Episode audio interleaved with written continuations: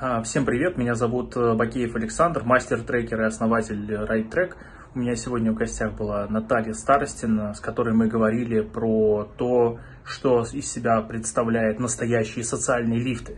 Как начать инвестировать деньги в самые крутые стартапы, которые только есть в мире, вместе с самыми мощными фондами, типа там Sequoia, АБРТ и другими классными пацанами. То есть это прямо реальная возможность реально социального самого настоящего лифта, самого настоящего. При этом мы подробно поговорили про возможности, мы подробно поговорили про суть кратного роста, про амбиции, про то, как к этому э, пришла, собственно, Наталья, наш гость. Очень крутой подкаст, очень интересно, приятного прослушивания, приятных просмотров, не знаю, там, наливайте э, чая, ну, кладите еду в тарелку, запасайтесь тортиками, садитесь за руль, как обычно, езжайте, куда вы там ездите, слушайте, смотрите, будет круто. Удачи, спасибо. Так, всем привет, э, рад всех видеть. Э, я нашел кнопку «Активировать», так что должна пойти сейчас э, у нас уже трансляция в онлайн, в наш самый лучший Facebook в мире. Так, сегодня у меня в гостях Наталья, Наталья Старостина. Сегодня у меня в гостях Наталья Старостина, и мы говорить будем про международный венчур, про новые горизонты, про предпринимательство, страхи и ограничения. И мне кажется, это тот самый прекрасный, интересный и э, насыщенный содержанием разговор, который, что называется, народ многие давно ждали и просили. А, поскольку эта тема и рубрика предпринимательства старых и ограничения, то мы про все вот эти вещи будем говорить через призму, что называется, персонального опыта, а не просто через, э, а, как сказать, э, прочитанные в книгах э, или там услышанные на конференциях каких-то вещей. А, Наталья, расскажи о себе. Мне, конечно, больше всего интересно про твои проекты, про Лимпит, про твою частную э, там, практику, про твою школу, с которой ты э, работаешь, про те проекты, в которых ты участвуешь вообще. Как они? А, привет, спасибо за представление. А, начну, с, наверное, с а, проекта, который больше всего, наверное, интересен. Это Limpit. Limpit – это часть АБРТ, а, которая занимается соединением тех стартапов, которых интересует внешний рынок, большой океан, много денег, много райсов от крупных фондов, ну, собственно, и бизнес-ангелов. В чем фишка? В том, что с минимальным чеком а, можно войти в один портфель стартапов, а, в которых участвуют топ-20 фонды, такие как Sequoia, Insights и так далее. Так что если у кого-то есть, вам к нам. Расскажи про чеки. С каким чеком имеет смысл приходить на платформу Limpet, чтобы вместе с Sequoia инвестировать, так сказать, в следующие богоугодные Facebook? А, ну, смотри, можно, можно, в принципе, заходить, начиная там, от 100 тысяч долларов, но это будет очень странный портфель, мы не рекомендуем точно, это а, где-то около там, 5, 5 стартапов будет в этом портфеле, это не самый интересный кейс, он высоко рискованный и так далее, лучше, чтобы а, в твоем портфеле было 10-15 и, и чек там, 250 а, плюс, а, и тогда у тебя будет интересное решение с интересными а, иксами и а, тот, тот Слушай, результат, ну... которого ты ждешь от, от стартапов. Ну, это бывает там два вида, да, дивидендный такой, э, который вроде бы там потихонечку тошнит, там плюс 50%, ну, для стартапа это очень мало, надо, чтобы вот прям иксы были. И бывают вот такие вот прям хорошие портфели. Вот в них интересно заходить таким фондом. 200-250 тысяч долларов э, инвестиций в стартапы вместе с Sequoia, э, это примерно как, там, я не знаю, купить две однушки в Москве и сдавать. Вот. Э, по, по количеству денег примерно то же самое. Может быть, даже одну однушку в Москве. Сейчас цены на жилье как бы поменялись. Соответственно, у меня вопрос, как бы, почему вы, ну, как сказать, или, или вы, может быть, уже это делаете с массовыми, так сказать, инвесторами работаете, или вы ищете в большей степени таких вот э, выборочно а, мы работаем, конечно, с более крупными инвесторами, просто это есть шанс у бизнес-ангелов. Почему, в принципе, бизнес-ангелы с небольшим чеком можем попробовать протестировать а, венчурный бизнес с нами, а, потому что это менее рискованно, это дешево и это быстро. Ну вот мы просто решаем эту задачу быстрее, дешевле и по-другому. Все прям по, по классике, по Прекрасно. классике ДНК продукта. Слушай, а как вы пришли к тому, что вы вообще, как ты пришла вот туда, куда ты пришла? Расскажу. Ну, все началось, конечно, с своей школы Right Track. А, почему я туда вообще пришла?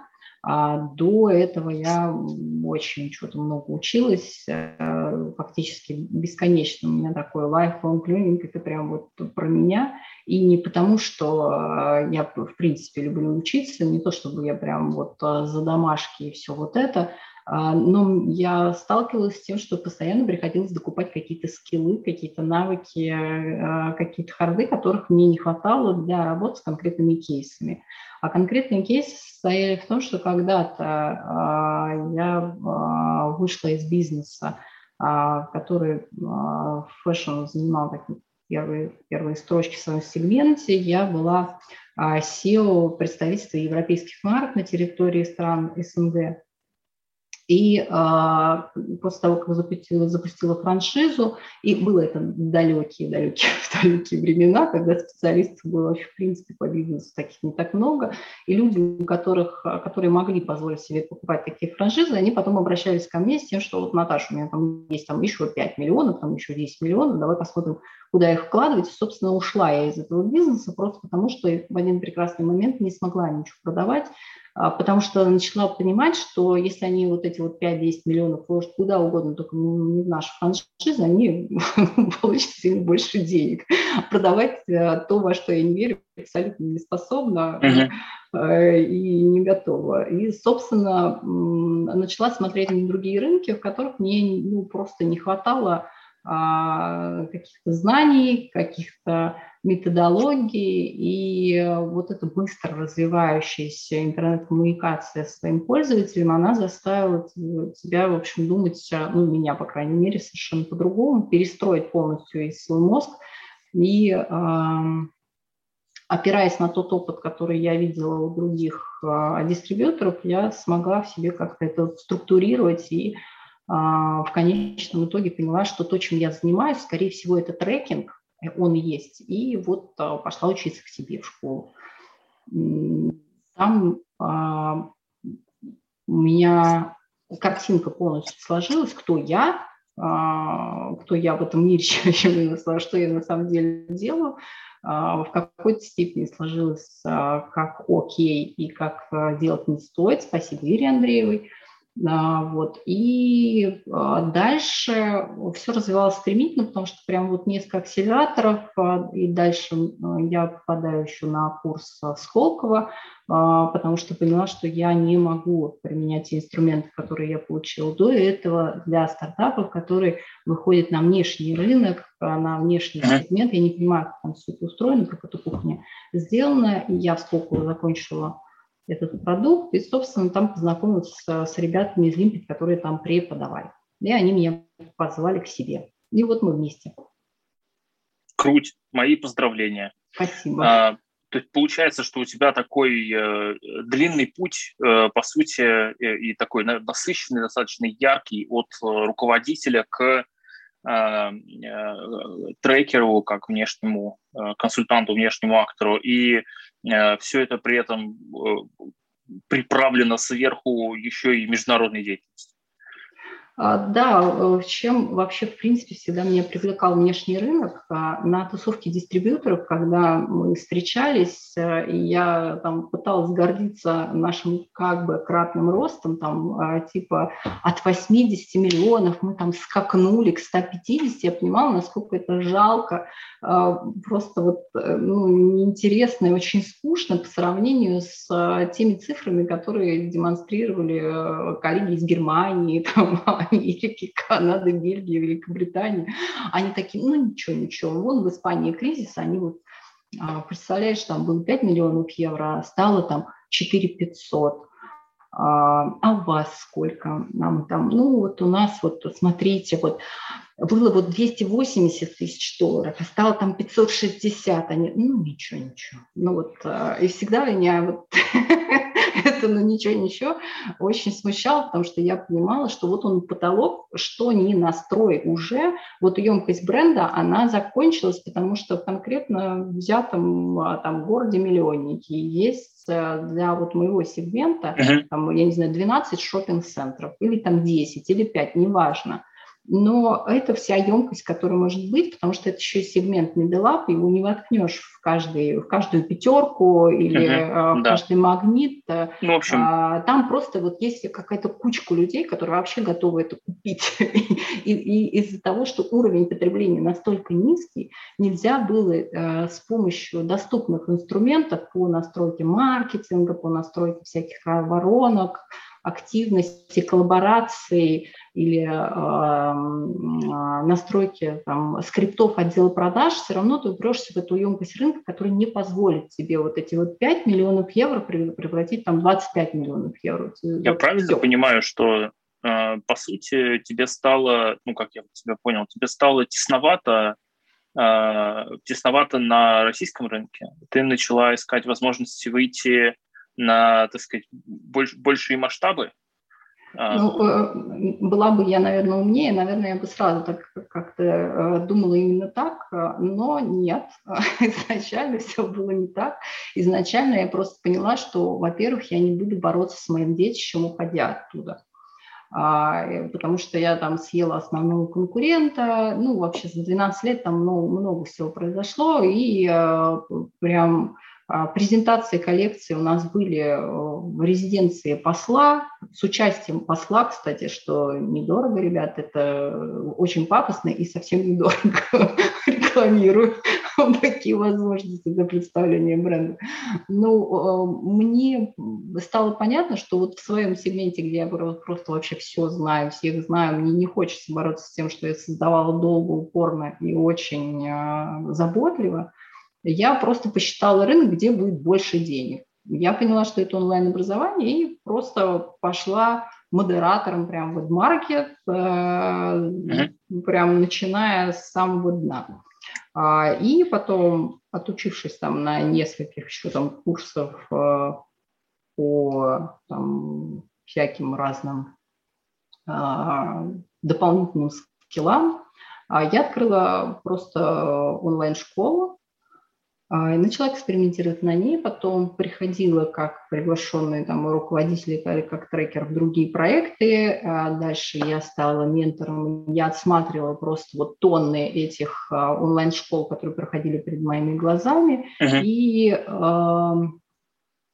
потом поняла, как мне можно соединить то, что у меня было в ретро, то есть э, вот это вот э, желание, во-первых, цель э, выйти туда, на внешний рынок, а, Второе, мои навыки по онлайн-образованию, ну, пандемия просто доказала, что мою правоту, что там точно будет много денег, и самое главное, я а, могу там реализовать свои личные цели там перед дом за городом, и мне уже не хотелось мотаться в Москву каждый день, а, хотелось изучить, что у меня наконец-то растет а, на грядках. Я не знала первые там несколько, первые два-три года, пока я еще была очень занята. Я, я не знала, что у меня в доме где лежит, где что растет. Тетки там собирались и обсуждали там а, а как у тебя там цветут, и называли там название каких-то цветов. Я думаю, что не работаете. Ну, вот, откуда вы знаете столько всяких цветов, а я не знаю вообще, что у меня там растет, и как вот это называется, или вот это называется. В общем, я, моя цель была, чтобы хоть как-то чуть-чуть uh-huh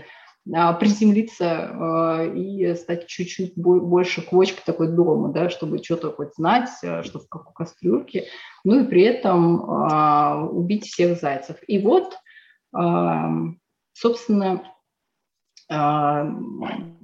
разговаривала со всякими разными экспертами на предмет того, чтобы выходить на внешний рынок, но здесь вот я как раз столкнулась с тем, что ты называешь или все называют там, ограничения, потому что все думали в рамках а, очень маленьких. А, вот цели и амбиции тех, кто идет в онлайн-образование, меня поразили, потому что мне там стало еще скучнее. То есть там э, цель была там 200-300 тысяч рублей дохода стабильного в месяц прям мне. Или там самые большие амбиции, которые я встречала, там миллион. Я думаю, черт, Стало похуже, похоже. Да, да, да, похоже, тут вроде деньги есть, рентабельность сильно выше, нет вот этого э, старых коллекций и бла-бла-бла, есть вот эта вот динамика и движ, но, черт возьми, нет амбиций вообще ни у кого. Мне тут э, э, вроде бы начало становиться скучно, но я поняла, что есть какая-то тусовка, где собираются люди, у которых есть эти амбиции, но я ее, в общем, нашла, и все сложилось. Угу. Вот Смотри, такая была дорога. А, мне очень нравится, во-первых, очень много деталей и подробностей. То есть у, каждого человека, кто нас смотрит, слушает, может э, сложиться реально свое впечатление, а как вообще, а, как это сказать, а как это у него может происходить, да. И мне очень понравились два момента. Я хотел бы про них, конечно, углубиться сейчас. Первый это про а, мотивацию. То есть вот как ты а, в какой-то момент ты рассказала, что ты э, Э, не знала, как у тебя называются, э, как у тебя называются расти... цветы, да, в саду. В общем, Я знаю. Ну, да. да, и вот это, это стало для тебя каким-то таким звоночком и э, каким-то, ну, там, существенным переменам и все такое. И вот мне интересно, собственно, благодаря каким твоим качествам вот эти перемены а, ты ну, а, не только организовала для себя, да, но и вот продолжаешь их, так сказать, э, продолжаешь внедрять, что называется, всякие новые вещи. Ой, Какие качества вопрос. опорные? Да, сейчас, сейчас, я, сейчас я расскажу. Когда-то давно, когда я была студенткой, я работала, подрабатывала. Подрабатывала uh-huh это была компания, которая оптом продавала лаки и краски. Была дистрибьютором Тикурилы, Дюфы и так далее. Ну, может, кто-то знает эту краску с ежиком. И я помню, что а, реклама осуществлялась через желтые страницы, а в бухгалтерии я периодически, там, когда у меня было свободное окно, я занималась внешними коммуникациями с внешними этими партнерами, а, но а, поскольку окна были достаточно большие, то есть коммуникация тогда шла через факс, помнишь, что это такое, по факсу присылали все подряд, и там э, пришел, э, пришла бухгалтерия, которая вот э, захотела что-то поменять, потому что до этого они на бумажке вот писали, такая, такая вот была, такая вот как платежечки, они там доход писали, там расход, и вот а, такую юнит-экономику строили по каждому чеку. А, пришел человек, который начал настраивать базы данных, мне очень стало интересно. А, и я а, говорю, слушай, ну я, конечно, могу тебе помочь, если ты прям очень захочешь, но я же в этом ничего не понимаю. Он сказал мне, Наташа, самое главное – это не то знать, как это работает, потому что ты садишься в машину, ты рулишь, ты знаешь, куда ты хочешь доехать. Тебе совершенно не важно знать, как устроен двигатель. Тебе важно знать о ее возможностях, о том, что она может сделать, эта машина. И тебе важно знать, что умеет база данных. Вот база данных умеет там а, собрать, структурировать, кластеризировать, сегментировать и выдать а, по а, разным метрикам какие-то собранные в одну кучку метрики, которые помогают тебе принять управленческого решения. Вот то же самое, что в автомобиле. И, собственно, вот еще вот будучи прям совсем юной, я один раз поняла, что тебе не важно – что ты, возможно, не умеешь прям вот точно знать, там, не знаю, как, как устроена вот эта система или та система. Тебе важно знать, что она умеет делать, о ее возможностях. А дальше ты просто ищешь человека, который э, знает, как эти возможности реализовать. Э, и, и все, собственно. Больше у меня секрета никакого нет. Я просто должна знать о том, что такое бывает. Если я знаю, что такое бывает, есть простые, э, простые шаги по декомпозиции твоей большой цели до маленьких шажков. Как ты будешь лежать в эту сторону. Вот сегодня, завтра, послезавтра. А, мне очень интересно, а, что из этих вот маленьких шажков а, ты сейчас делаешь и в каком направлении? Потому что это популярная достаточно концепция. Она, ну, скажем так, ну, много раз описана довольно умными и уже мертвыми людьми, но тем не менее да, она э, существует. И мне интересно, конечно, ну, твоя интерпретация в плане твоего опыта, твоей практики. А, слушай, у меня цель моя личная, она, возможно, звучит для кого-то странно, но мне никогда не было интересно заработать там дохрениллион и сесть с ним э, за забором трехметровым и э, пузом кверху. Мне это не интересно. Для меня это, в принципе, кажется очень скучно и ну, немножечко задротно, потому что я не знаю, можно так, можно так говорить здесь в этом аккаунте? Можно. Отлично. Моя цель найти себе занятие и такой круг общения, а, где ты, во-первых, а, а, не только гивером выступаешь, но и каким-то тейкером, чтобы у тебя был какой-то обмен энергиями. И если рядом со мной есть люди, рядом с которым я чувствую свой потолок, вот это вот прекрасно. И мало того, я бы хотела, чтобы моя работа, вот эта вот, которая представляет для меня интерес, она бы вот продолжалась всю мою жизнь. То есть я не хочу заработать и уйти на пенсию, мне это не интересно. Я, я хочу работать, вот прям вот я представляю, что мне там, я не знаю, 70, 80 там, а, лет, а я все еще а, в своем уме и занимаюсь тем, чем, что мне нравится. И, в общем, если исходить из этого, то я на этом пути, я на этом пути, я ищу себе круг общения людей, которые сильно, сильно лучше больше меня знают в разных сегментах, в той области, которая меня больше всего интересует, потому что поработав ну, очень много лет а, на управленческих должностях, я понимала, что самая большая моя личная боль это круг общения с исполнителями, у которых есть очень узкие задачи и очень много ограничений и а, очень много всего того, с чем мне стало скучно работать. Мне стали просто люди интересны, которые что-то создают, которые что-то хотят, к чему-то стремятся, а это, в общем, создатели каких-то вот бизнесов. Ну, вот а, я так нашла. Может, они еще где-то есть, эти люди, наверное, с дизайнерами мне еще было там интересно, но с ними работать э, тесно не получалось, потому что они mm-hmm. не занимались коммерцией, они занимались коллекциями,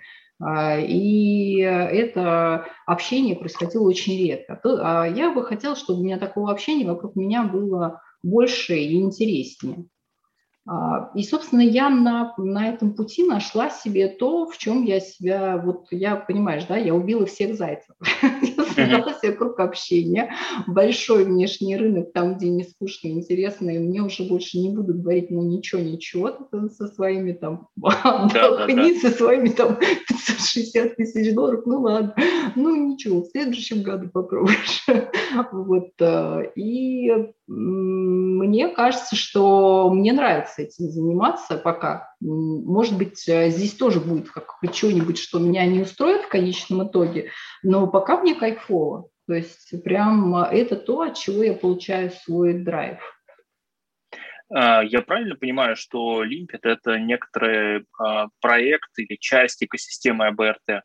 Да, да, да, конечно, да, да. Ага.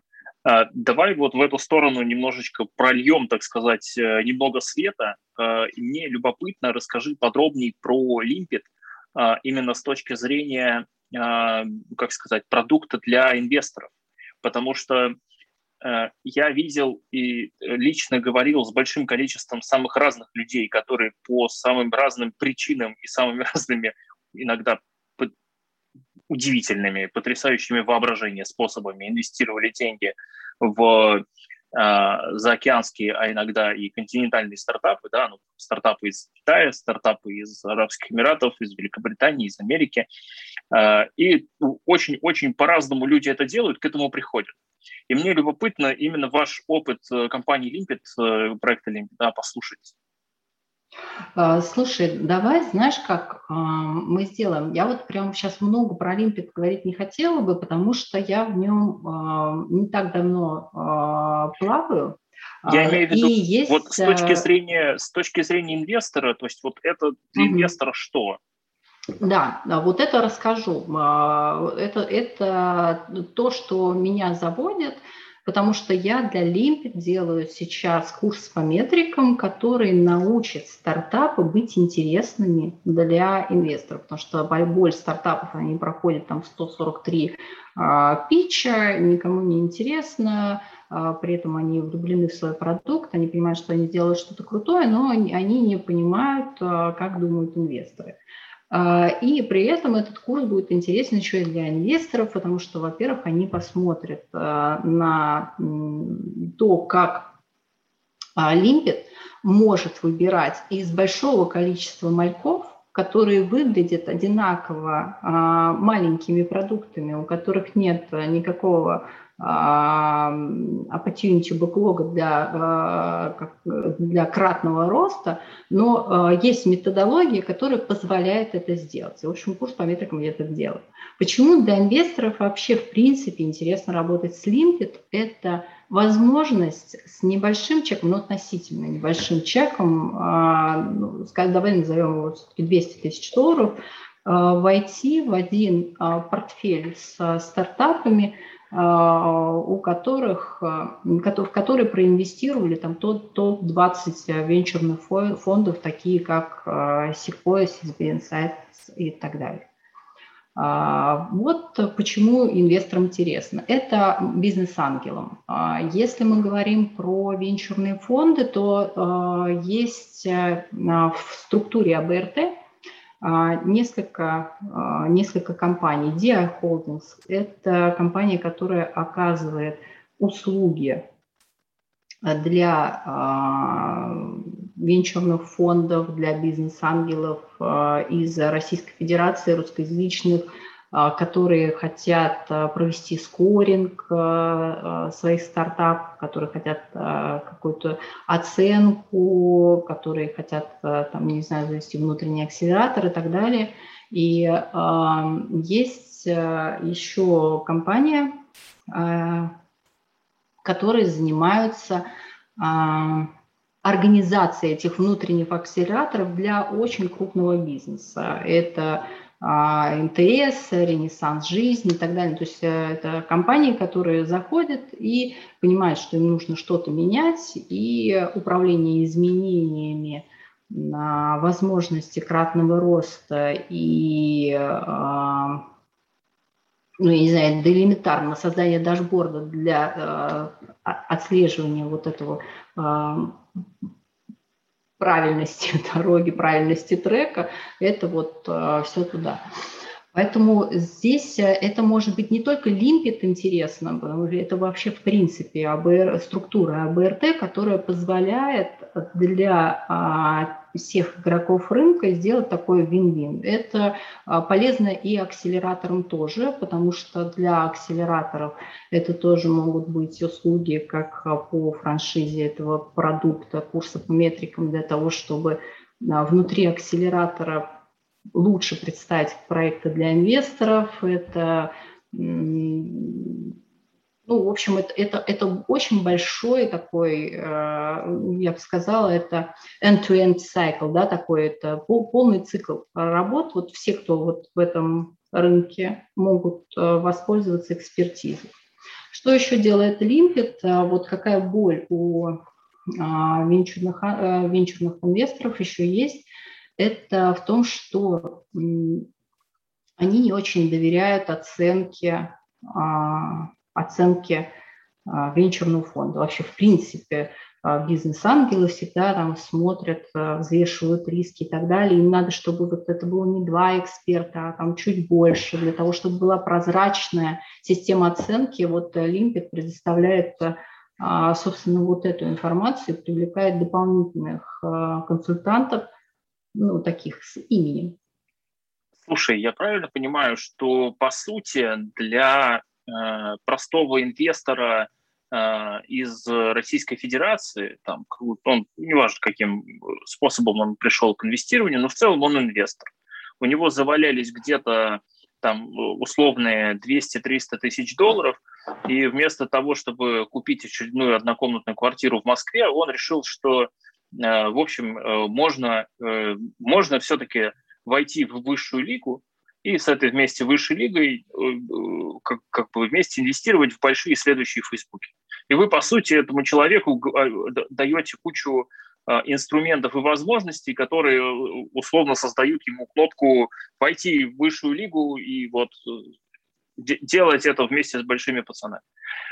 Или да. я что-то вот упустил? Да, да, да. Причем это, это делается а, быстрее, дешевле и по-другому. То есть а, мы делаем это быстрее, там, ну, не знаю, там 9 недель, ну, около того. Uh-huh. Постоянная воронка стартапов и по-другому за другие деньги. И 200 тысяч долларов войти в портфель сетевой, ну, нереально. Там надо с одним миллионом долларов отстоять очередь в пару лет, пройти серьезнейшую проверку вас. И потом, а, да, это если без нас, то, то, то есть, а, там вот смотри, длинное. По сути, э, по сути, вы создали э, такой настоящий, сам делишный социальный лифт, который да. работает, э, который дешево стоит, и который прекрасно работает для всех людей, которые хотят этого самого международного интерактива потому да, что, да. очевидно, там и нетворкинг вокруг этого будет какой-то соответствующий, и граждане подпираются, так сказать, хорошего уровня вокруг и так далее.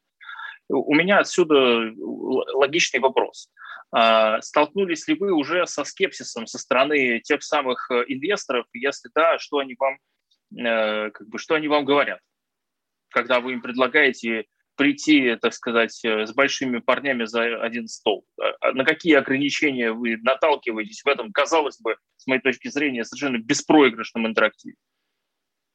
Ограничения, сейчас расскажу. Ограничения, э, в общем, обычные, наверное, для, для всех. Это эм, количество метрик, которые используются в методологии Лимпит, оно очень э, небольшое. Просто сама, сама методика сбора, она э, такая а, очень интересная. Ее мало кто применяет такую методологию, которая позволяет вот как раз а, понять, из, какой, из какого малька вырастет, вырастет большой большая касатка да, или э, какой-то дельфин. Скепсис связан а, в основном с тем, что а, люди вообще в принципе не очень готовы к венчурному инвестированию. То есть они перевзвешивают риски, они смотрят а, на а, метрики, которые мешают здесь и сейчас, прям вот через три месяца получить э, то, что они хотят. Э, Неготовность э, к длинному циклу сделки, потому что это может быть довольно длинный цикл сделки.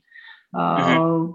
Квартира в Москве, она очень быстро может конвертироваться обратно в деньги – и это понятный механизм. А венчурным инвесторам и бизнес-ангелам непонятно, вот как это делается, как, с помощью какого инструмента. И вот, собственно, про это будем рассказывать в нашем курсе. То есть, по большому счету, вы будете, правильно ли я понимаю, подводить граждан к э, идее о том, что долгосрочная стратегия это очень полезно, и один из ее прикладных аспектов, он вот он. Вот, собственно, ты либо можешь инвестировать с горизонтом в там, 5, 7, 10 лет, либо не можешь. И это не вопрос того, хороший ты человек или плохой, это вопрос конкретных навыков. Или у вас какая-то, как- как-то это иначе все? А, нет, это не soft skills, а, хотя, наверное, спасибо тебе за идею soft skills. А, я тоже думала о том, что стоит, возможно, туда включить. Нет, это прям вот лимпит, это про, про прозрачность. Мы хотим сделать так, чтобы вот вся система скоринга была прозрачна, чтобы вот инвесторы понимали, как это работает. как, э, почему это работает и вообще почему стоит этим заниматься. И венчурное инвестирование, оно же все-таки отличается от э, дивидендного, оно отличается от э, всех других инструментов. Uh-huh. И здесь люди, которые инвестируют в такие проекты, они в принципе ну, изначально они, они как-то вот сильно отличаются от тех, кто покупает квартиры э, в Москве или там, я не знаю, в Испании, в Барселоне. Но способ, место не важно, способ, способ удержания, накопления и э, как, как, какого-то приумножения, он, он один и тот же. Они, э, во-первых, не боятся все потерять, но для меня это было очень удивительно, что а, они, в принципе, об этом все говорят. Но мне вот Каздевы показали, что а, один за другим венчурный инвестор говорит, ну вот э, я вот не боюсь, что все потеряю, уровень моего потребления, он вообще никак не изменится от того, что вот у меня вот этого капитала будет или не будет. Но возможность того, что я могу этот капитал там в 10 раз, в 20 раз приумножить или там в 100 раз э, за, за 7-10 лет – она меня, меня сильно драйвит. Ну, наверное, это такие вот норадреналинщики. Бывают же адреналинщики, которые там не могут шагнуть, э, чтобы съехать по канатке там между двумя горками, да, а есть норадреналинщики, которые кричат там «е», и, э, вероятнее всего, это вообще гормоны, которые, которыми мы, скорее всего, не управляем. Может uh-huh. быть, у них надо гормональный фон замерять, воронку пускать, сразу определять, да, нет. Может быть, не знаю. В этом смысле венчурное инвестирование, оно сильно отличается от э, игры на бирже, и э, это скорее, знаешь, больше похоже на такой бесконечный бизнес-клуб с бесконечным количеством участников и бесконечно меняющимися правилами в любой случайный момент времени. А, ну, мне, мне кажется, что вот, ну, не знаю, мне в голову такая аналогия приходит. А, смотри, здесь э, мне хочется посмотреть на все, о чем мы говорили, вот с какой стороны, смотри. А, как я сейчас уловил, ты живешь э, за городом в своем доме, у тебя там цветы, которые ты понимаешь, как называются, и периодически выходишь на грядки, э, что, что абсолютно с моей точки зрения естественно вообще. Я вот не выхожу. Но я, я, я их э, обхожу. То есть я, я а, отмечаю, хорошо. что вот это название я знаю. Она, она есть, да, вот да, этот цветок, есть, это да. прекрасно. Вот.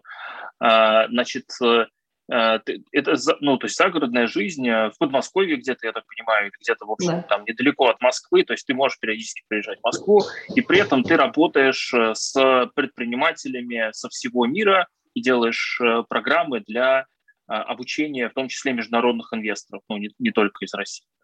Да. И э, причем, ну, АБРТ, они же, ну, по-моему, из ну, долины э, Кремния да, непосредственно. Да, да, да, да, да. То есть это, так сказать, непосредственно сердце инновирования мирового э, ну, да. мест. Очень интересно, как ты, э, ну, то есть благодаря каким твоим э, навыкам, умениям, не знаю, качествам, а, или еще чему-то, как ты пришла к тому, что ты, а, живя в Подмосковье, занимаешься э, бизнес-девелопментом для международного венчурного рынка, который, в общем, на, на острие и передовой э, вообще, это все фронтир технологический, по сути.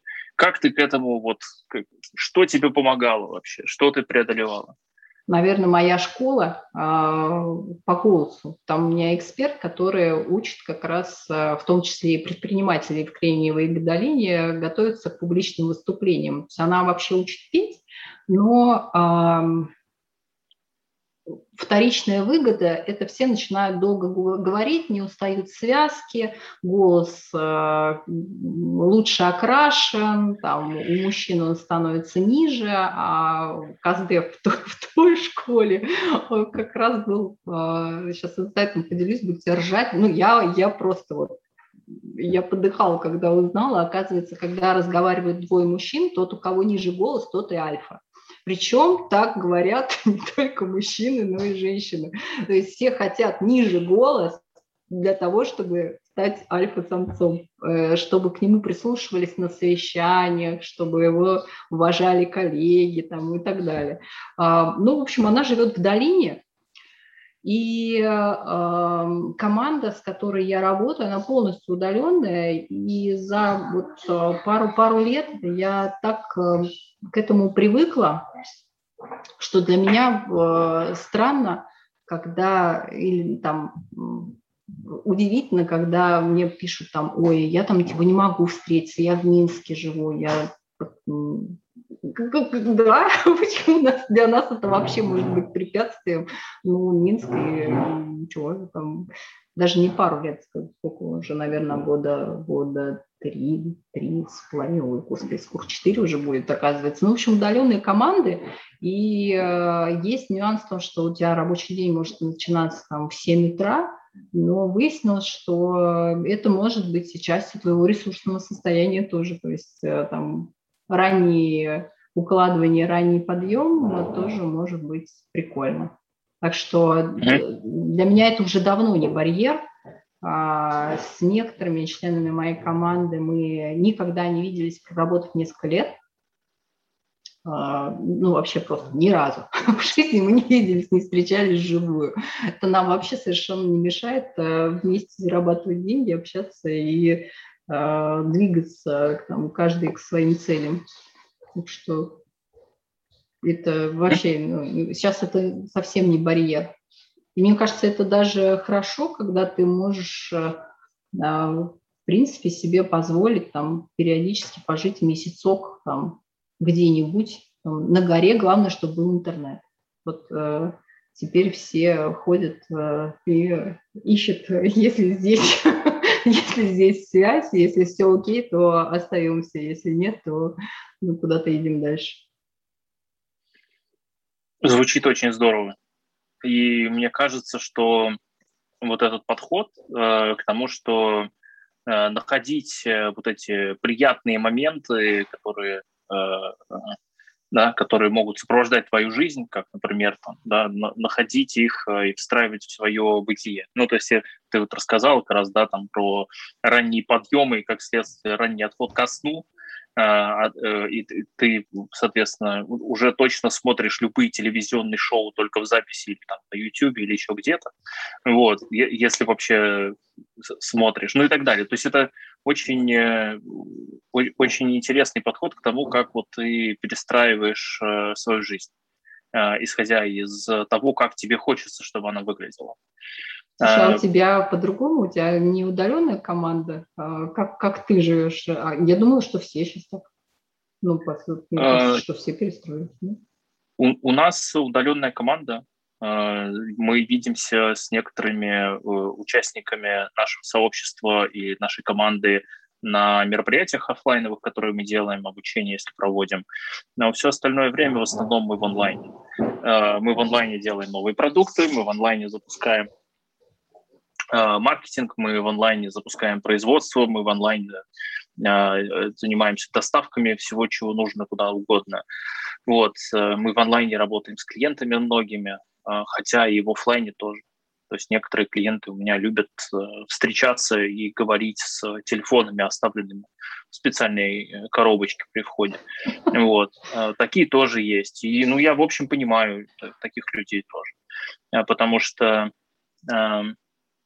вы вот э, сказали про интересную историю про то, кто, кто альфа, да?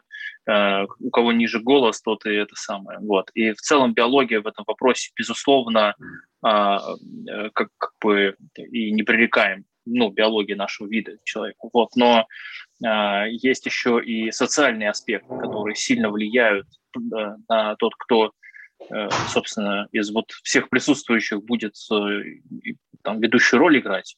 И вот эти социальные аспекты во многом устроены вокруг знаний о человеке конкретном. Э, ты что-то знаешь, и вот он не может тобой управлять, потому что ты это знаешь про него. Так, например, работает любой компромат. Да, если у вас есть компромат на человека на, напротив, ему будет очень тяжело вами манипулировать, э, не потому что он плохой манипулятор, а потому что вы помните, что он для вас в любой момент может э, ну, перестать играть какую-либо роль. что вы, у вас всегда есть условно там козырь в рукаве. И это э, очень э, быстро становится заметно, если вы общаетесь с профессиональным переговорщиком, он четко понимает, что «О, чувак не реагирует на вот это, как раньше реагировал, значит, у него там что-то на меня есть, или там он что-то знает и не говорит. А, вот, и это тоже очень такой важный сигнал. Поэтому э, часть э, общения с клиентами, да, оно у меня проходит а, не просто с выключенными телефонами, а с телефонами, оставленными э, в прихожей. Вот, это нормально. Ну, то есть это как бы такое тоже бывает. А, и я не могу сказать, что это там препятствие для какой-то там удаленной работы. Конечно, нет.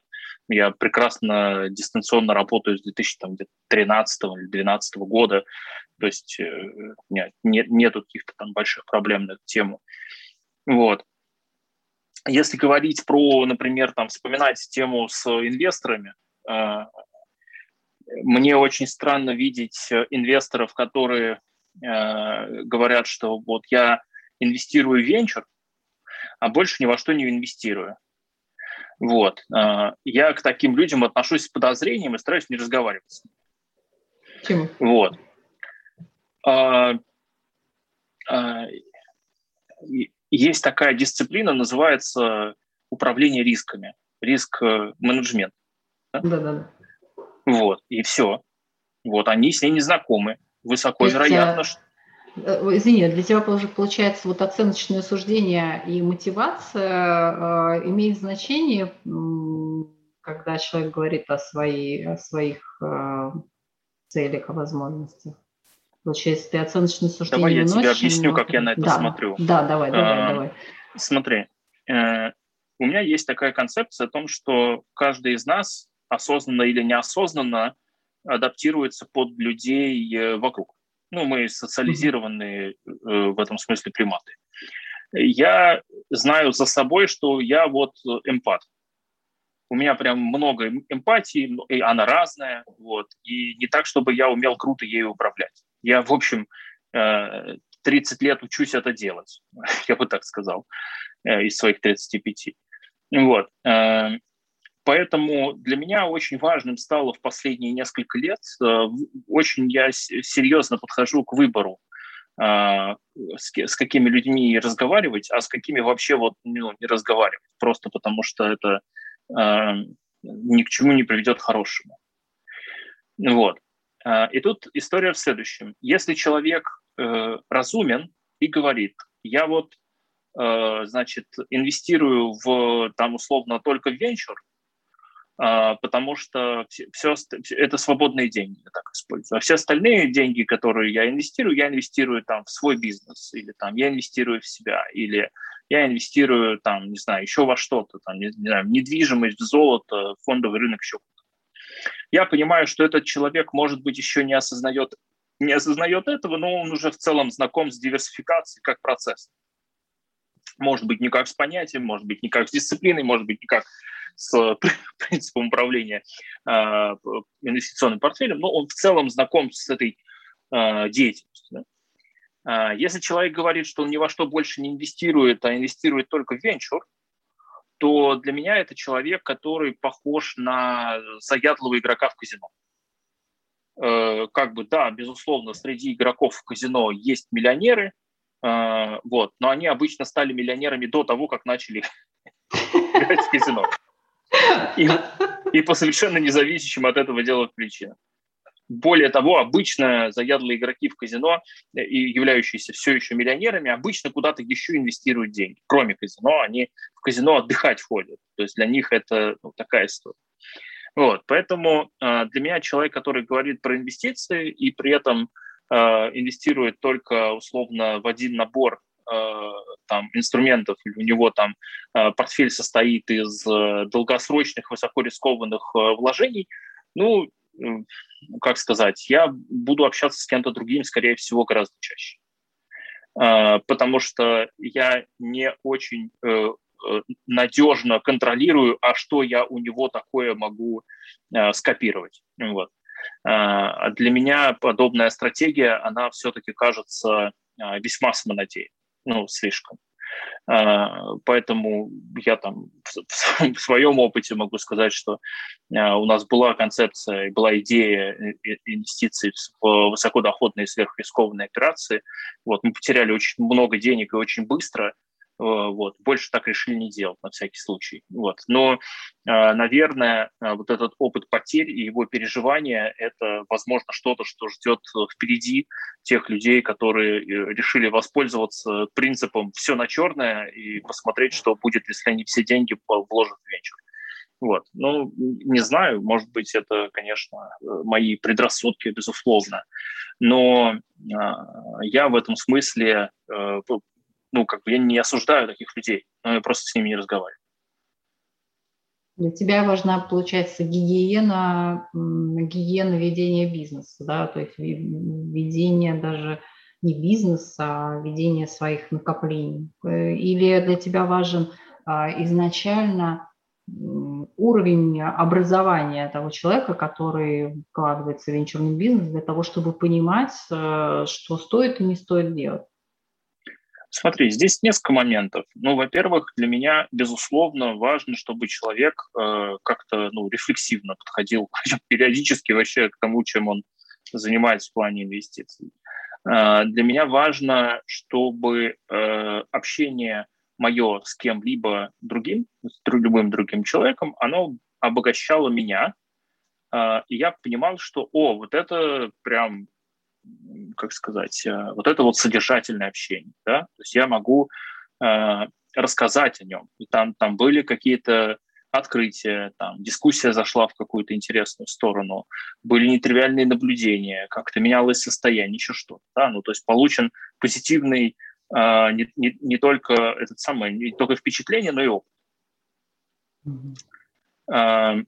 Потом очень важно для меня, чтобы люди, э, с которыми я говорю, э, чтобы мы могли с ними говорить о достаточно масштабных и, высоко, и вещах высокой, высокой сложности, э, степени сложности. Эм, и это важно, чтобы мы с ними могли об этом говорить ну, на моем уровне или на их уровне, если они повыше. И вот я, я с удовольствием я буду тянуться к таким гражданам. У меня вот есть там, один из, э, скажем так, научных руководителей, людей, с которым, которым, мнению которых я прислушиваюсь относительно своей деятельности. Вот, мне, мне, мне это вот очень нравится общение такое. Но э, здесь надо четко понимать, что я исхожу из своих э, э представлений о прекрасном и исходя, исхожу из своих ощущений. То есть понятно, что там, у другого человека картинка будет своя, и там ему будут нравиться другие люди, ему будет хотеться другого общения, ему там, будет важно еще что-то его собственное. Вот. Здесь я не призываю всех э, там э, как бы жить моим образом жизни, вообще точно нет, ну, не надо. Не, не, ну большинству людей это ну, не, не надо.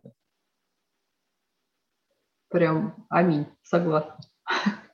Ну, Э, тут такая история. Просто... При, принуждать людей к прекрасному обычно ничем хорошим не заканчивается. Даже если это для тебя модель подходит, вот я знаю массу женщин, которые да, э, тыкают на меня пальцем, показывают там, говорят, что, слушай, Наташ, ну вот э, цель работать ради работы, она какая-то вот странная.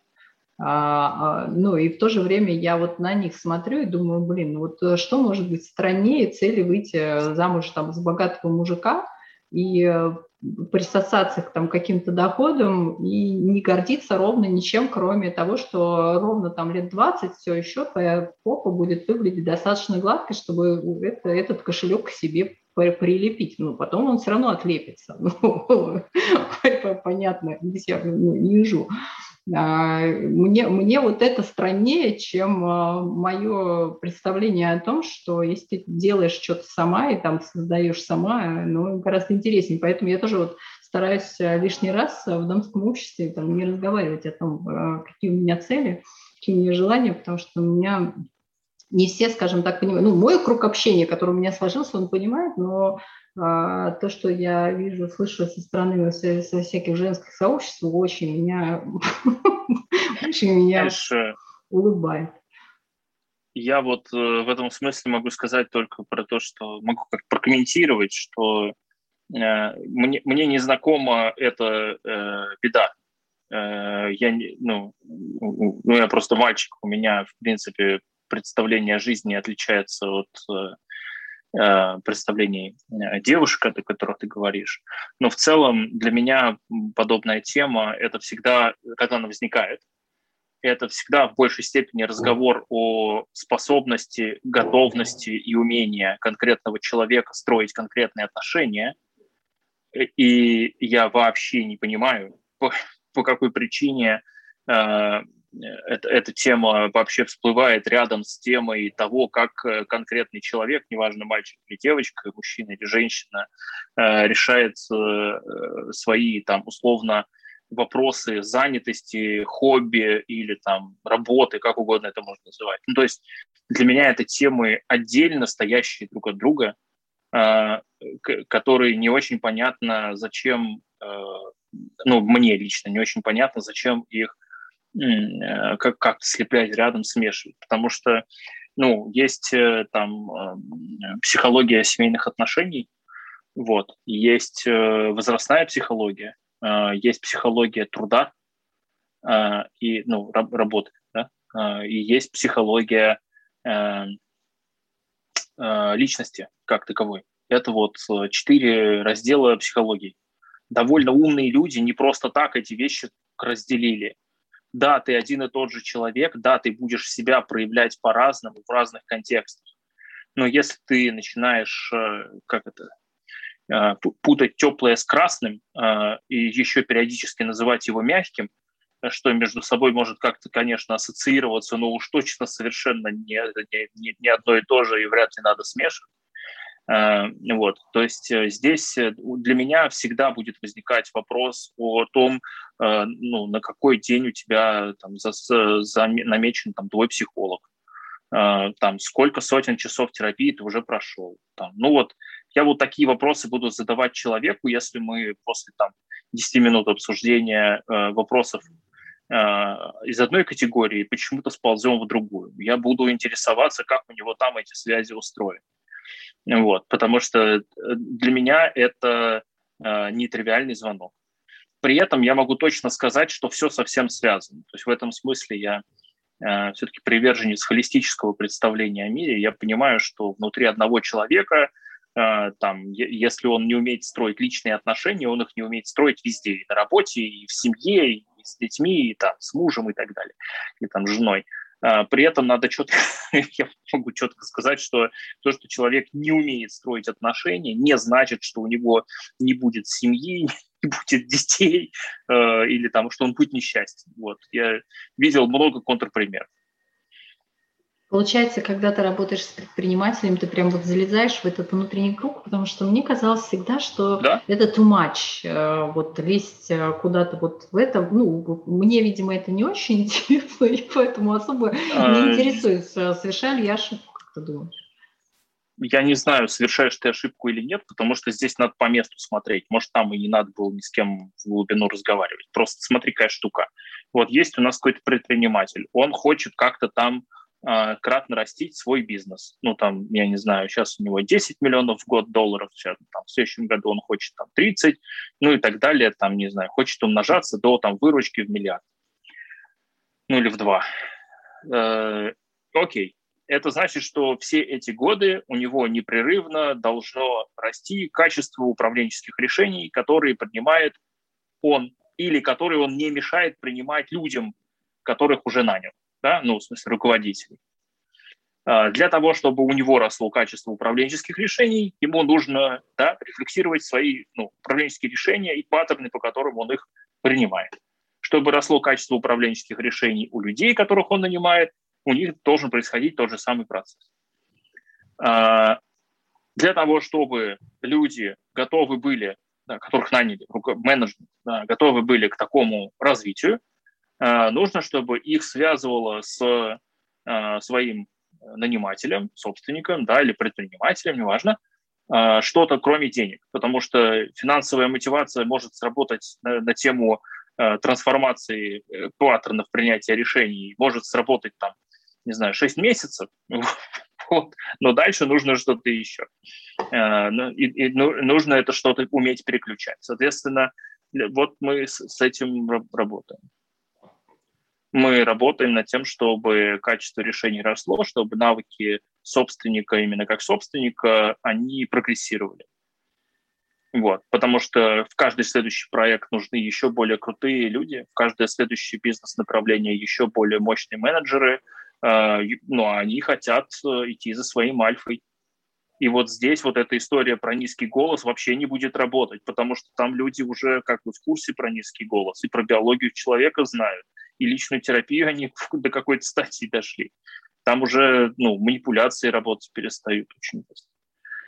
Ну, такая, в общем... А что там работает, как думаешь? Вот какие метрики а самые рабочие? Ну, вот если мы уберем вот все эти биологические факторы. А, самые рабочие в каком, а, в каком контексте? Ну, чему, к чему мнению больше всего будут прислушиваться?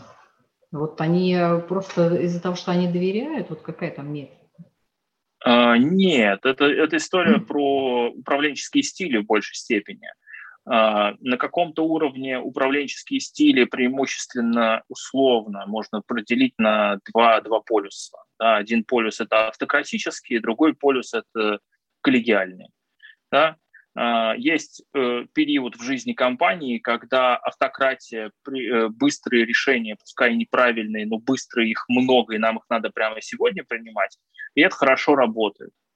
А, на какой-то стадии развития компании это уже не работает. Не, не потому, что плохо работает, а в принципе не работает. Потому что надо там в день принять 800 решений. Ну, как бы это просто не может делать один человек, физически это невозможно. И вот эта стадия, соответственно, дальше у нас там есть коллегиальные э, подходы к коллегиальным решениям. Они бывают очень разные. Вот. И, и дальше где-то коллегиальность устроена через э, метрики где-то коллегиальные решения устроены через отношения. Вот сегодня мы сделаем так, как хочет Машенька, потому что в прошлый раз мы сделали так, как хочет Денис. Вот. А, и для них это может работать. Машенька говорит, я хочу вот так, потому что вот такие цифры. Там есть всегда какая-то рационализация у каждого принятого решения в том или ином виде. Вот. А, и, соответственно, вот дальше, когда мы развиваем организацию, а, ну, дальше уже вот, эти, вот эта коллегиальность, она начинает разрастаться, и дальше у нас возникают вопросы о том, как э, это направлять в какое-то русло. И вот здесь у нас появляются всякие там BI-системы э, и прочие способы оцифровать э, корпоративную культуру и э, систематизировать человеческие отношения. Вот, поэтому возможно ли этим заниматься без погружения в э, богатый внутренний мир э, как бы руководителей? Э, я пока не видел примеров, когда это работало так, чтобы при этом с богатым внутренним миром ничего не происходило. И при этом компания кратно росла. Просто не видел. Э, как бы возможно ли срывы и кризис? Да, возможно. Мы не можем их избежать, они все равно будут. А, но а то дело, когда ты попадаешь в кризис и через полгода понимаешь, что ты в кризисе, а другое дело, когда ты видишь, э, что вот у тебя сейчас будет такая-то динамика, она идет на спад, нужно вот здесь, здесь и здесь постелить постелочки. Подстелить, и все будет, ну, не то чтобы хорошо, но гораздо лучше, чем если их не подстилать. Вот, это просто ну, работа.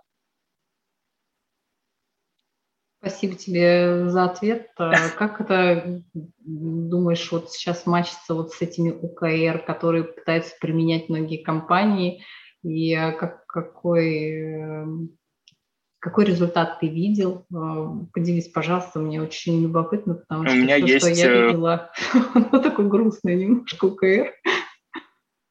Смотри, давай, давай как бы э, давай вот раздел проведу. Не бывает плохих управленческих концепций, бывает дерьмовая их имплементация и внедрение. Ну, да. У меня есть э, в опыте несколько разных клиентов, которые внедряли у себя ОКР. Угу. Среди них есть клиенты, которые при этом кратно растут, а есть клиенты, которые, у которых э, внедрение ОКРов не повлияло на них вообще. Ну, то есть у них динамика не поменялась никак. Вот ноль, ноль, ноль влияния. значит, есть клиенты, у которых это повредило. То есть они, они внедрили ОКР, у них после этого уволилось несколько ключевых сотрудников, и у них динамика в компании пошла на убыль. Да? Ну, мы, понятно, это отруливали уже в процессе, но тем не менее. Поэтому здесь, э, я могу честно сказать, это не вопрос конкретной методологии. Перед этим много лет народ бегал, прыгал с KPI и, КПЭ. Э, сейчас вот прыгают вместе с ОКР. Э, до этого была еще, и параллельно с этим существует там ССП, система сбалансированных показателей. Параллельно с этим есть люди, которые говорят, у нас будет все по agile, а, значит, а метрики мы будем собирать с помощью той самой эконометрики экономически, вот, и, и нормально, и у них работает. Вот. А какие, а, какого размера команды, на которых это работает? Ну, до 100 человек или Нет, нет, э, команды, которые применяли вот такую модель agile плюс метрика. До 100 человек, больше 100 человек компании. Больше 100. Больше 100. Ну, там, типа, 400, 500, где-то так. Прикольно. Но это, это по-разному. Это IT? Нет, реальный сектор. Реальный вот. Да. Вот, поэтому э, все очень сильно зависит от э, нескольких моментов. Первое – это отношения между людьми внутри организации. Для меня это прям лакмусовая бумажка. Я по качеству взаимодействия людей между собой понимаю, будут они преодолевать э, свои ограничения, страхи, трудности э, или не будут потому что для них важно быть в этом коллективе, они хотят быть, хотят бежать со всеми в одну ногу, и поэтому будут как-то двигаться. Вот.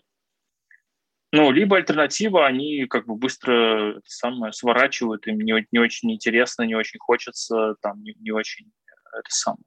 Вот, поэтому отношения очень важны внутри коллектива. То есть прежде чем вы соберетесь внедрять новую систему управления, ответьте на вопрос, как это повлияет на взаимодействие людей внутри. Потому что если это не улучшит ваше взаимодействие внутри, то как бы найдите способ его улучшать. Да? То есть транзакционные издержки э, в менеджменте, они все-таки должны снижаться. Эм, потом я очень внимательно смотрю э, на те вещи, которые люди уже делают, но не, не, не рефлексируют, что они это уже делают. Э, и, и вот мы не начинаем внедрять новую систему э, измерений всего и вся мы начинаем внедрять, например, там типа, а давайте вот эту э, табличку, вот эти три цифры ты будешь раз в неделю присылать вот сюда. Мы из этого потом соберем там, то, что мы соберем. Вот. А, и, и вот с таких всяких маленьких, э, с маленьких шагов. Вот. Это рождает привычку использования цифр в быту управленческом. Как только эта привычка появляется, дальше уже сверху можно а, это дело улучшать каким-то образом. Вот. Ну, мы так подходим. А как конкретно это называется, OKR-ами, KPI-ами, SFP или там какими-нибудь, не знаю, выдумками господина Хаббарда э, или там его разработкой, да, это вот вообще абсолютно второстепенная история. Вот. Кажется, что все вместе ты собрал.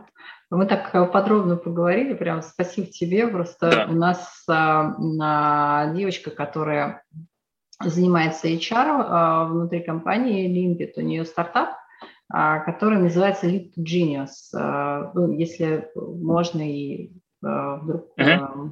там я тебе пришлю ссылку. Интересная, крутая штука. Я сама проходила тест. Это твой личный гений, в чем он, да?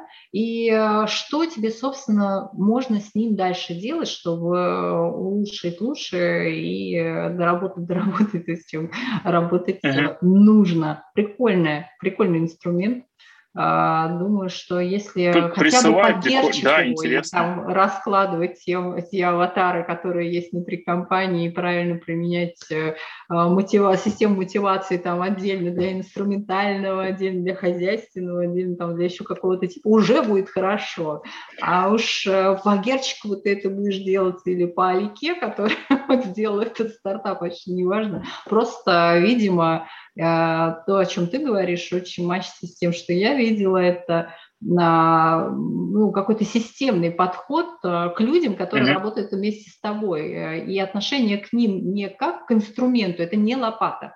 у этой лопаты есть а, в общем, а, какое-то мясо и мозг вокруг, а, у которого есть еще там симпатическая, парасимпатическая система, которая как-то реагирует на то, что происходит э, снаружи. И кому-то uh-huh. надо, чтобы вот там в слаке похвалили, там лишний раз там погладили и сказали, там, другому надо там признание в виде там какой-то премии, а третьему и там еще что-то. И вообще, в принципе, когда эта система строится, видимо, неважно, по ОКР она строится или по, по э, системе или какой-то какой другой. Важно, что там есть отношение к людям, как если бы они были людьми, а не лопатами. В общем, наверное, так. А, ну да, есть, э, есть этот подход, причем, ну, э, говоря про моих клиентов, э, довольно быстро в каждом отдельном случае заводится какая-то система, принятая внутри этой компании, по которой они занимаются профилированием сотрудников и подбором мотивации, демотивации э, как инструментов э, взаимодействия и управления. То есть э, у меня есть клиенты, где это все на уровне сделано через профайлинг, прям, то есть там психотипирование, вот со, mm-hmm. со всеми такими штуками. Есть компании, где это работает через, например, гороскопы и всякую разную эзотерику. Оказалось, что, в общем, как бы это всего-навсего один из Уровень точности такой же, как в профайлинге примерно у них. Э, я имею в виду такой же неточный выходе. или такой же точный? Это в плюс или минус? Их устраивает точность. Ага. Э, достаточно точный вот, для них. Вот. Э, у них примерно одинаковый, значит, одинаковый выхлоп по качеству людей, то есть примерно одного уровня руководители подбираются примерно с одинаковой скоростью, Э, и вот, э, значит, все вам строится вокруг абсолютно при этом разных систем. То есть одна из них говорит, что она, значит, э, научно доказана, это профайлинг, и у нас тут, значит, вообще все из себя увешано сертификатами, а в другой компании они, кстати, не знакомы между собой, это забавно. У них все через эти самые, через астрологов, через, значит, эти карты, которые они рисуют, это тоже прекрасно работает. Они очень довольны результатами те и другие. Э, просто э, и то, и другое, оно воздействует, естественно, на культуру и на язык внутри компании. Вот, поэтому э, где-то нужен психотерапевт, а где-то нужен проверенный шаман. Все хорошо. Слушай, интересно у тебя аватары. А есть ли они такие, которые хотят выходить на внешний рынок, мне любопытно. Много ли таких? Ну, как бы у всех компаний, с которыми я работаю, у всех предпринимателей, э, довольно быстро просыпается их э, амбиция. Э, вот, и, и они, ну, как бы, эту, эту амбицию очень это самое, колят, лелеют. Что ты делаешь, чтобы их вывести на внешний рынок? Какие, какие усилия с твоей стороны эффективные? Как, что, что не сработало? Поделись, пожалуйста, мне очень интересно. Люди, связи всегда работает одно и то же. Нужны связи и, и люди, которые воспользуются этими связями. И это поможет выйти на новый рынок. Иногда это связи с хорошим researcher ом, который объяснит, как на этом рынке продавать, а, вместе с хорошим продуктом, который объяснит э, команде, как перекроить продукт под этот рынок. Иногда это связи, там, не знаю, с первыми лицами э, и э, правильный генеральный директор в правильном регионе, который сможет с ними нормально говорить на одном языке. Ну и так далее. Ну, то есть, то есть вот э, в моей практике чаще всего срабатывали вот эти вещи. Mm-hmm. Это не такой могу... адвайзинг, это, это адвайзинг получается. Ты привлекаешь экспертов внутри этого сегмента и предлагаешь ну, не, воспользоваться... Не, не надо из меня делать богом. Бога я никого никуда не привлекаю. Я обычно, мы с клиентом просто ищем такого человека. И кто первый нашел, э, как бы, ну окей, тот и нашел. То есть тут нету такого, что вот я там как-то по всем вопросам знаю все ответы. Ну, такого нет, конечно. А, но в практике, да, там удавалось находить э, определенные выходы. Ну, то есть, например, ну вот у меня были клиенты, они вошли в сообщество э, YPO. Young uh-huh. President Organizations. Вот. Ну, я не знаю, слышал ты о таких вещах или нет. Вот. Э, ну, мне кажется, это здорово изменит их жизнь и возможности к международной э, экспансии для их компаний. Вот. Э, случится ли это быстро или случится это медленно, я не могу ответить на этот вопрос, потому что э, это зависит от их э, желаний и их амбиций. Вот. Как тебе, э, подводя, так сказать, итоги э, нашего разговора, как тебе вообще наш э, подкаст сегодня? С чем уходишь сегодня?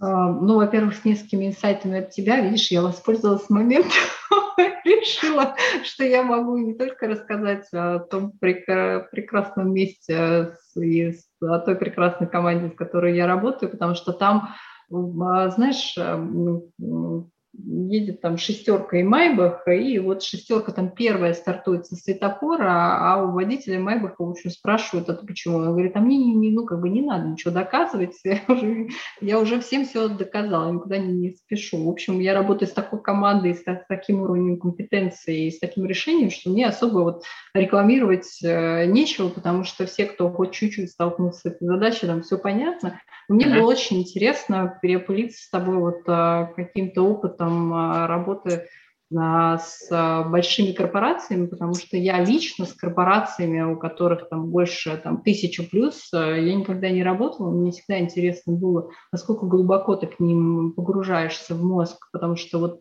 заметила, что в Red Track очень много вот этих внутренних барьеров, ограничений в голове самого предпринимателя, ты их постоянно разбираешь, к ним постоянно возвращаешь. И я подумала, что, видимо, все-таки твой опыт говорит о том, что стоит на это больше внимания обращать, потому что я старалась все-таки а, не лезть в личные отношения, в какие-то какие паттерны. Мне всегда казалось, что быть дата-дривен вполне себе достаточно для того, чтобы всем все доказать, а, потому что, ну, какие-то штуки очевидны. Ну, вот а, все, весь этот опыт можно оцифровать, показать а, циферки и сказать, что, ну, вот смотри, когда для тебя люди лопаты, у тебя вот получается так. Когда, когда тебя люди – это люди, вот такой, ну, своеобразный АБ-тест, то получается, ну, вот метрики другие. Скажи, пожалуйста. Понимаешь, какая штука? Да. Когда ты человеку эти метрики показываешь, дальше надо, чтобы он изменился. Дальше надо, чтобы он изменил э, то, как он действует. И это вопрос э, открытый, как, как, это, как этот процесс организовать. Для То меня тоже это... открытый, да. Но для меня, знаешь, вот. он открыт э, Поэтому в я туда... что я не, не знаю, имею ли я вообще, в принципе, моральное право вот с такими оценочными суждениями, вот э, надо так, а не надо так, тебе надо меняться или не надо меняться вообще в принципе выходить, потому что кажется, что если он а, внутренне не готов а, к этим переменам, то я здесь, в принципе, в этом звене немножко лишнее, потому что все остальное, ребятки, из меня. Я вот не буду э, копаться в голове, я не психолог, да, я не могу э, разобраться, откуда это идет, почему там так сложилось, что это что тобой движет и что может двигать тебя в другую сторону. То есть кажется, что это такое очень-очень а, такая граница, которую я вот а, в отношении себя не хотела бы, чтобы ее нарушали в отношении меня, да, и точно так же фидбэк отдаю а, обратно. Но, видимо, есть Понимаешь, какая опыт. штука? Вот, и... В этот момент, когда человек понимает, что вот это все вот так выглядит, мы начинаем э, говорить об ограничениях и способах их преодоления, вот, и там очень часто всплывает, что ну вот это там твой внутренний паттерн, похоже. Вот мы там посмотрели 50 решений, которые ты принял, вот, а, они не учитывали контекст, они учитывали твое там внутреннее состояние. Соответственно, давай как-то ты научишься с этим работать, вот тебе там, не знаю, практика на каждый день, вот тебе там практика на раз в неделю какая-то, вот тебе там, не знаю, психотерапевт. А, чем быстрее ты с этим справишься паттерном, тем быстрее ты сможешь быть тем самым data-driven человеком и все такое. И, ну, нормально. То есть это же не вопрос э, нарушение там, границ или вторжение в богатый внутренний мир. Это вопрос диалога всегда а, и вопрос а, причин и следствий, вот, которые, так сказать, э, в обе стороны работают. Да? Что если человек освоил дата-дривен в одной части своей жизни, он начинает это переносить во все остальные. Ну вот спасибо тебе, вот с этим и ухожу на самом деле, что есть э, другое мнение, что это не нарушение личной границы, а можно mm-hmm. просто поменять к этому отношение и назвать это, обозвать это по-другому. Э, и если это другая метрика, то окей, нарушаем. нарушаем, в конечном итоге это ведет там, к цели. Mm-hmm. Здорово было Супер. провести Супер. время. Да, спасибо тебе огромное за то, что нашла время и пришла на подкаст. Я был очень рад тебя видеть э, и рад был пообщаться. Э, вот, напомню нашим э, зрителям и слушателям, у нас была в гостях сегодня Наталья Старостина, Э, которая занимается там, своим проектом и занимается международной компанией Limpet и помогает развиваться, так сказать, предпринимателям и руководителям. Это очень круто. Вот. Спасибо всем большое. Благодарю всех за это самое, за участие, за общение, за все такое. Вот. До новых встреч. Приходите еще, подписывайтесь и, э, на всех на нас в социальных сетях. Ссылки будут под описанием. Вот. Так что всем пока.